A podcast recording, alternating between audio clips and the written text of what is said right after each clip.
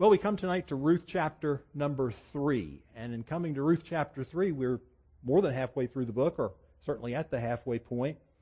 But I remind you that what we're doing with the book of Ruth is maybe slightly different than what you might expect. And as I've said before, absolutely nothing wrong with doing the conventional thing and examining Ruth in the book. And it certainly isn't that we're not paying attention to Ruth in the book, but our focus is really on Naomi. And our study of one is of Naomi in the sense of a study of bitterness. So in chapter 1, bad things about bitterness. In chapter 2, recovering from bitterness. And tonight I want to talk to you a little bit about when bitterness is gone. One thing is for sure, even when you read this chapter in kind of a casual way, I think you can't help but notice that the Naomi of Ruth chapter 3 is a totally different person from the Naomi of Ruth chapter 1. It's almost like they're two different people. She gives every evidence, in fact, of having made a full recovery, and she gives every evidence of being her old self again. In fact, in a colloquial kind of a way, I might put it to you this way tonight. She's back in the saddle. I sort of like illustrations like that because, especially as I think back to my teenage years, I did a fair amount with horses. So I want to carry that illustration forward a little bit so that we can kind of get the stage set for where we are and what I've tried to say so far about Ruth and what I'm really going to try to be saying tonight, back in the saddle. Well, almost when you think about chapter one and those hammer blows that fell upon Naomi and then those bitter heart cries, you think of someone who's been thrown. It's not a very pleasant experience. I don't know how many here tonight who have had it, but it's not a very pleasant experience. But I can assure you some are far worse than others. Some you get up from with just a few bruises and you kind of dust yourself off and everything is pretty much copacetic and you kind of shake yourself and think, okay, I'm glad that's over with. But others not quite so much. Sometimes you have more than bruises. Sometimes you might even have a broken limb. Sometimes you have a more serious injury. Well, that sack ladder description is really where Naomi is in this. She doesn't get up from this with just a few cuts, bruises, and scrapes, dusting herself uh, off and going on about life as normal. No, she has some serious repercussions of this. And so this is Ruth chapter 1, and Naomi is thrown. But Ruth chapter 2 is kind of like this because that chapter begins, and it's, it's quite clear that, that Naomi is kind of gripped with this, what I described as a, the paralysis of bitterness. And it's almost as if you get up and you look around and, and you, and you think to yourself, oh, because now the horse has run off. Sometimes that doesn't happen. Sometimes you're fortunate. Sometimes the horse just stands right there kind of looking at you like, what's your problem? But other times the horse runs off, and that's kind of the case here because now you realize it's almost like insult to injury. Now you realize you've got a long walk home from wherever you might you might happen to be. And this is sort of Naomi. It's almost like at the at the outset of that chapter, uh, it's like insult has been added to injury, and, and she realizes now that she's got this journey. And the journey that we describe starts out with that lingering despair, but thank God we come to the place where we see the surprise and then we see the reawakened hope that comes into her heart and life through the powerful truth of what I've called in her case forgotten providence. Now, on a more theological level, what's really going on in this chapter is we get an opportunity to see the transforming power of God's truth. What I've described here as forgotten providence on Naomi's part. But I'm going to deal with this not only by reminding you of that level of truth, and I'll talk about it a little bit more in the message tonight, but I want us to look at it in a very practical sense tonight. What's it really look like when bitterness is gone? That's tonight's message. When bitterness is gone. What's that really look like? And I'm not here tonight to try to offer you something that I can tell you unequivocally is a, is a complete, absolute description because no, we're looking at the story of Naomi. But I do think if you look at this, I think you will be able to tell that you have here a pretty interesting and a pretty accurate and a very complete, really, description of what that looks like in a practical sense when bitterness is gone. And there are four things that I want us to look at tonight. And the first one is depression lifts. Depression lifts. Now, you sort of notice there that I didn't necessarily pin this down to any one particular verse. You see, I have the designation there, chapter 3, verse 1, and following, which is what those two F's mean, following verses. And the reason that I've put it that way is because there really isn't one particular verse that you're going to look at and draw this conclusion that depression has lifted. No, really, it's more the overall impression that you get from the dialogue that takes place in this chapter, and more specifically, what happens when Naomi is talking. Please try to remember that that's been really instrumental into our insights of Naomi and her situation because it was by examining what Naomi had to say, those heart cries that came after the hammer blows in chapter number one, that we're able to, de- to detect this bitterness, this anger, and this fault finding with God. But the same thing is true in chapter 3. It's by listening to what she says that you get the distinct impression and you're deeply impressed with the fact that, okay, the Naomi here is not the Naomi we were, we were, we were dwelling on in, in chapter number 1. So in the beginning, uh, though, of chapter number 2, it's like Naomi is still gripped with this despair. She's still uh, locked in this paralysis of bitterness that it's created in her life. And, but when you start reading this dialogue and you start looking at these particular verses, it's, it's clear enough that things are very much different now. So I ask you, what's happened? How in the world does this transformation take place? And I think what you have again is, well, we could give this explanation on the human level. I think, first of all, some time has passed, but the time has been used by God in order for this truth to continue to permeate her soul. Think about what happens every morning for a lot of people when you turn on the coffee maker. You know, you've You've got some coffee you've put in there maybe the night before, and maybe you've loaded the machine with water as well if you do it that way, or if you're going the K-cup route, you still have the same basic process that takes place. And you turn that thing on. Well, you don't have coffee just the moment you turn that thing on because what happens is you've got to have enough time for that water to percolate through those coffee grounds and it's going to bring forth from those, from that coffee the flavor that you're looking for in that early morning cup of coffee. Well, in this particular case, I think the same thing is true. Some time has passed. And why do I say this? Well, if you go back for a moment just to the very last verse of chapter 2, notice what it says. So she kept close to the young women of Boaz, gleaning until the end of the barley and wheat harvests. So this is kind of interesting because thinking about what takes place in Israel, you have the barley harvest that begins towards the latter part of March and continues through April. Now it mentions that she continued gleaning in the field through the wheat harvest as well. So that starts in June and continues through July. So it's very possible that what you have here is the passage of some several months after the experiences that are taking place that have been recorded in Ruth chapter 2. Um, there is an interesting note that we might put this with as well, because if you look at chapter 3 verse 2, it says, Is not Boaz our relative with whose young women you were? So it's a past tense there. As if the harvest have now come to an end. I wouldn't want to build my entire case on that, but it is an interesting correlation with what I've been pointing out here about the time that may very well have elapsed that has given God's truth an opportunity to percolate through her soul for her to have really been impressed and changed and transformed and blessed so that joy and peace has returned to her life. Folks, I think this is really a great opportunity to pause, even if just for a moment, for us to be reminded about the power of God's Word. I think we often take this for granted. But yet God's Word is living and powerful, the writer to the Hebrews tells us in chapter 4 verse 12, and sharper than any two-edged sword, piercing even to the dividing asunder of soul and spirit, and of the joints and marrow, and it is a discerner of the thoughts and intents of the heart. So God's Word is living and powerful. And we see illustrations of it all the time, and sometimes it's almost as if people out in the world, at least by their actions, have a greater, a greater sense of that than we do. And I'm reminded of a, a story that was told in a Daily Bread devotional. Dennis DeHaan was actually the author of this, and he was recounting a, a Sunday evening service at a church where a, a woman who had been on a, a short-term mission, missions trip was recounting some of her experiences. And one of them was that she was recounting a bit of the nervousness uh, that they had when they got to the border because they were entering into a communist country.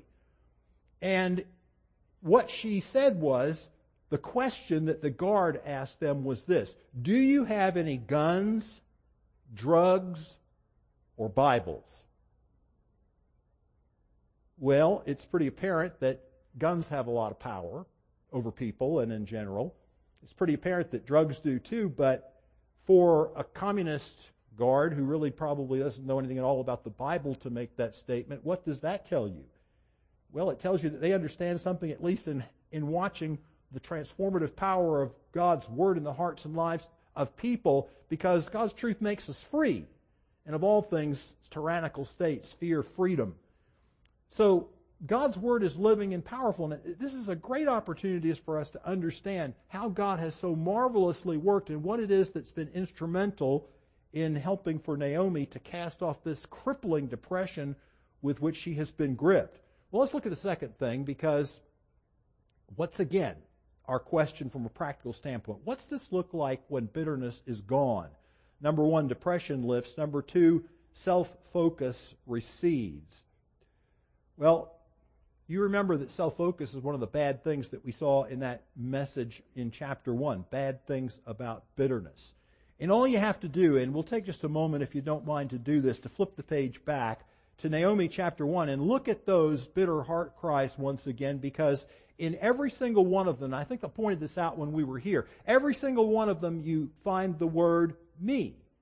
So let's look back. Chapter 1 verse 13. Would you therefore wait till they were grown? Would you therefore refrain from marrying? No, my daughters, for it is exceedingly bitter to me for your sakes that the hand of the Lord has gone out against me. We'll drop down to verse number 20. Here's the second of these heart cries. She said to them, Do not call me Naomi, call me Mara, for the Almighty hath dealt very bitterly with me. There it is again. And then in the second one, verse 21, the third one actually, I went away full and the Lord has brought me back empty. Why call me Naomi when the Lord has testified against me and the Almighty has brought calamity upon me? So what do you have? You have someone here who's, and, and I, I say this as gently as I know how, but you have someone who is totally self-absorbed. And it, it gives some testimony to the difficulty of these problems in our lives, but also the peril of finding ourselves in that kind of a situation and allowing ourselves to dwell there because it's a dangerous place to be in. Well, that's all gone now. Because her thoughts are for Ruth. She's thinking about Ruth. She's thinking about Ruth's future. She's thinking about Ruth's welfare. And so if self-focus is one of the bad things about bitterness, well, when bitterness passes, we experience a renewed concern for others. And not only a, a, renewed concern for others, but a re-involvement in spiritual activity. Folks, I hope these aren't just words to you tonight. This is a, this is a wonderful truth. And if, if, if you've had these experiences before, you can look back on them and you can see this. And if you're, if, if for whatever reason you're, you're listening to this message tonight and this is a problem going on in your life right now, the other side of it is looking what this has done to me and I don't know if I look in the mirror, I like the old me. Or the me now. It used to be that I was a different person before I got into this trough of bitterness and anger against God.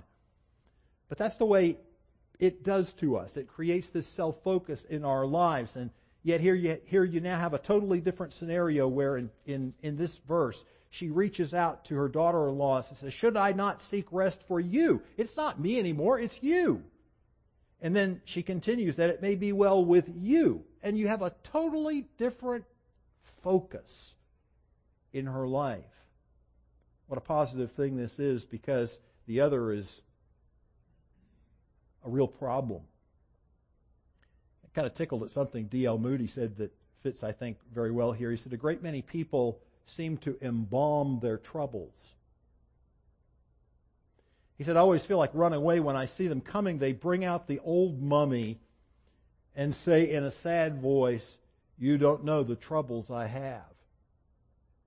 And that isn't to make light of it, but it is to shine a light on what this does to us when we're gripped with this self-focus and this self-absorption. It's, it's, a, it's a very unhealthy thing from a spiritual capacity, from a spiritual con, uh, consideration.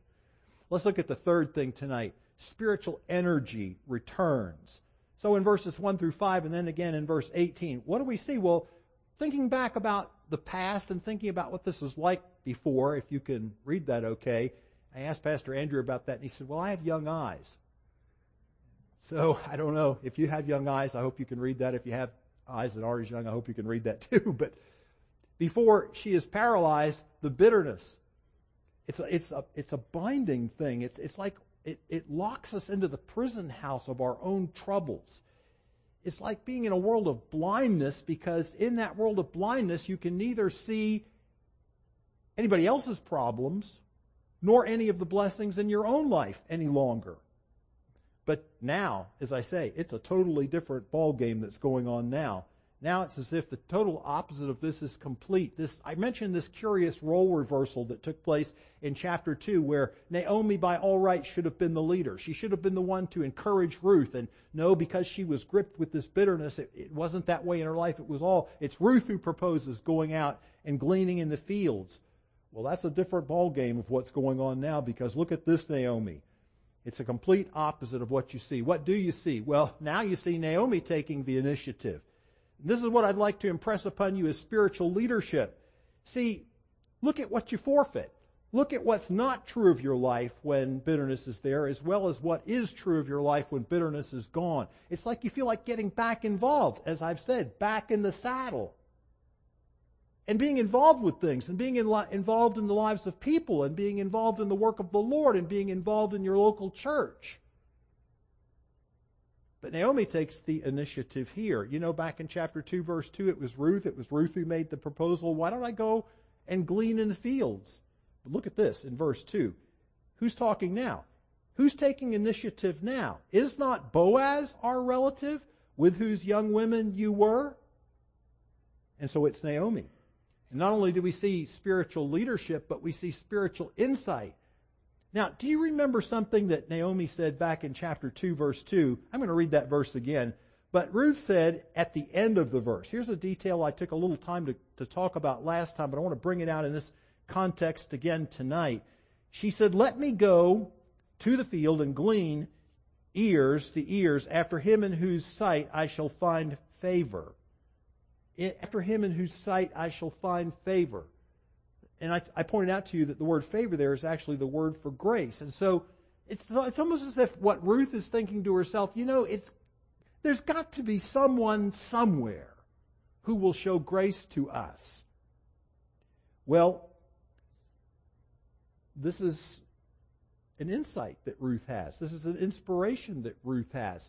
Now it's Naomi who has, who sees the possibilities. Look at what she says at the end of the verse she said to her, Go, my daughter, but uh, she says, well, it would help if I turn the page back to chapter 3. Is not Boaz our relative with whom, with whose women you were? But now it's as if she realizes, hey, he's more than a relative. He's a redeemer. And it's like she's, she's suddenly attuned, suddenly alert, suddenly aware of what these possibilities are. Here's something else that, that forms this description. Naomi has now has spiritual excitement. Now, I mentioned to you something last week, and I'll, I'll just mention to you again. I really, I don't see how you can read this story in Ruth chapter 3 and not, and not see this once again and be impressed that the writer here, whoever the writer is, is, is a consummate storyteller. But it's kind of a shame, really, when you look at just how knowledgeable Naomi really is.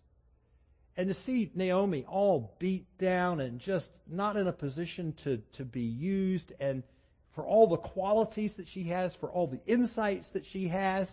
But I mean, she seems to really know exactly how to tell Ruth what to do now. This is, I don't know how you come up with a better touch than this. She says in verse 3, Wash therefore and anoint yourself and put on your cloak and go down to the threshing floor. Don't make yourself known until after he's had supper. I say that's pretty sound advice on all points if you're trying to make the right approach to a man. Then, but when he lies down, observe the place where he lies, then go and uncover his feet. Well, have you ever read that and kind of thought to yourself, really? What's that all about? You stop and think about it for a moment. Somebody comes and does that to you when you're sound asleep. It may take a while, but before long, before too much time passes, what's going to happen? You're going to wake up because there's no unhappier camper than somebody with cold feet. Take it from me, as somebody that spent lots of hours on deer stands in the early morning and on into the evening, I can tell you something about getting cold feet, and it's not the kind some people get at the altar. And you learn pretty quickly, I either have to figure out a way to solve that problem or else this is just not going to work. I'm not going to be happy spending all this time in misery.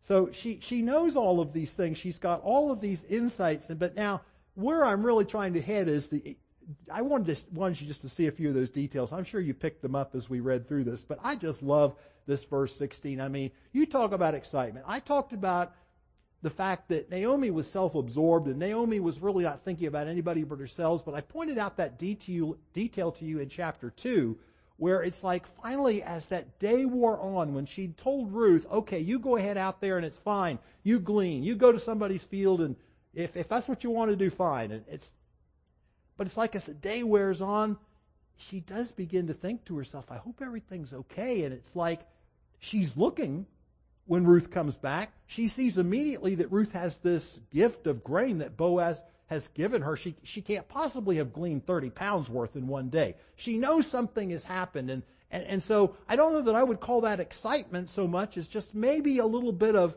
of her thinking about someone else besides herself, if only for a moment. But this is real excitement here now when you get to verse number 16. Have a look at this. And when she came to her mother-in-law, she said, How did you fare, my daughter? Well, that's that's what the ESV does with this expression. And the reason that you've got to try to do something with this expression is because the literal for it probably doesn't do much for us in English. I mean, it's like in the King James Version, which kind of gives the more literal sense, it's, who art thou, my daughter?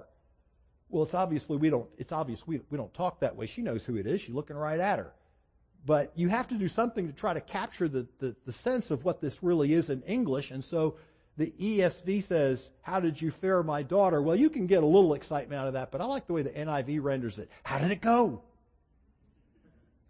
I mean, can't you just see that? You got to get into these Bible stories because they'll mean a lot more to you when you do, as long as you do that accurately. And that's, it's like she just can't wait to see what's going to be the outcome of this thing. Well, one more thing before we leave this and look at the last thing for just a brief moment now she has the faith both to act and to wait. Look what she tells, the acting we've already seen. But look at what she tells her at the end here. She replied, Wait, my daughter, until you learn how the matter turns out, for the man will not rest. Talk about knowing something. She says, For the man will not rest, but will settle the matter today. But I still have to tell you, even though she knew Boaz would settle the matter that day, it takes faith to act, and it takes sometimes even more faith to wait. But it's here. I'm telling you, this is a different Naomi than what we saw at the start of this. And there's one more thing that we'll take a moment for tonight. What's it look like when bitterness is gone? Well, God returns us to that place of blessing. Blessings increase. Boaz says to her, You can't go home to your mother in law empty handed, so bring your cloak over here. She brings her cloak over. Now, look what this says. These, and, and Ruth comes back. It says that he measured out for her. This is verse uh, 15, I guess. Um, Bring the garment you are wearing and hold it out. She held it out, and he measured out six measures of barley and put it on her. I, this one really just kind of amazes me because you look this up, and the word that's translated measure here is the seah. And if you work all this out, the seah is about a half a bushel. So I told you before what she brought home was about that from that day of gleaning was three fifths of a bushel, and it equated to about 30 pounds. So if you've got six halves, you've got three. Anyway, however you work this out, it's double what she brought home before. She's toting, that's, a, that's just a southern term. She's toting 60 pounds. But I like what Boaz says. You can't go home empty to your mother in law. Where did he get that? It's almost like he takes out of Naomi's mouth what she said in that last bitter heart cry that we read about in chapter 1, verse 21. I went out full, and the Lord has brought me back empty. So I have a question for you. Do you think he heard that? Well, when we back up to the earlier part of that story in chapter number 1, it says, So they came to Bethlehem, and when they came to Bethlehem, chapter 1, verse 19, the whole town was stirred because of them. Hmm. Can't prove anything. It is kind of interesting to wonder, though, if Boaz might have been there that day, might have heard those words. Whether he heard those words or not, what he said was something that God wanted him to say. You can't go home empty. Because God's in the business of demonstrating just how untrue that is and how greatly he desires to bless us. You probably heard the story about this told in different ways, but really quickly I want to recite it for, or not recite it, but tell it for you tonight because it kind of helps, I think, to make a point about what we're seeing here. And that it's the story of a man that was shipwrecked and he washed up on a small island. It was uninhabited. No, his name wasn't Gilligan. But he was by himself and um, he had really just whatever the clothes were on his back, hardly anything. And every day it was like he cried out to God, send someone, send someone to rescue me, send someone to rescue me. And just day after day, it was as if the heavens were brass. No one heard anything and he didn't see anything. And he finally just kind of gave up on all of that and he figured he's there for the duration and he built a little hut, put what little few things he had gathered around and in that hut. That was really all he had. One day he went out away from that. The island wasn't that big, but he was out in search of food and he started to make his way back and the worst, the absolute worst that you could possibly imagine happened to him and that is he saw smoke. He hurried back and sure enough this little hut that he had built and what few little things he'd been able to gather was in flames and it burned up. And it was just like you talk about insult to injury. He just sat down and it was a bitter, bitter pill.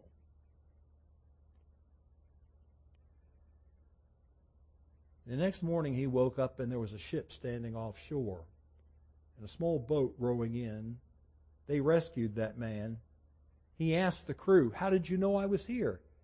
They said, We saw your smoke signal.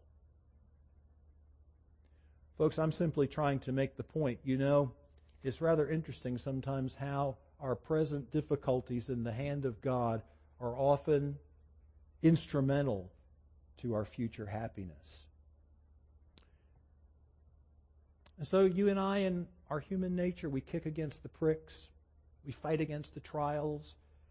We resist because it's hard. And that's all natural, I guess, to the way human nature is. But sometimes that's really the key. It's as if God takes us to that place because he knows we have to pass through that for him to give us the blessings that he wants to entrust to us next. In chapter 2, I asked you to go with me on that journey so that we could rejoice with Naomi as we observe the power of God's providence working in her life. But the flip side of this is this. If you also go with me on the what we see in chapter also go with Naomi and what we see in chapter 3, we can see what bitterness costs us. Just think about this as we close tonight. Gloomy days of depression, self pity, loss of spiritual vitality, and the blessings that God really wants to give us. And I hope I can encourage you tonight. Bitterness is deadly. If for whatever reason God speaks to your heart and you sense that this is something that's bothering you, then it is my prayer that you and I will make short accounts of that and deal with that in order that we might experience what it's like when bitterness is gone.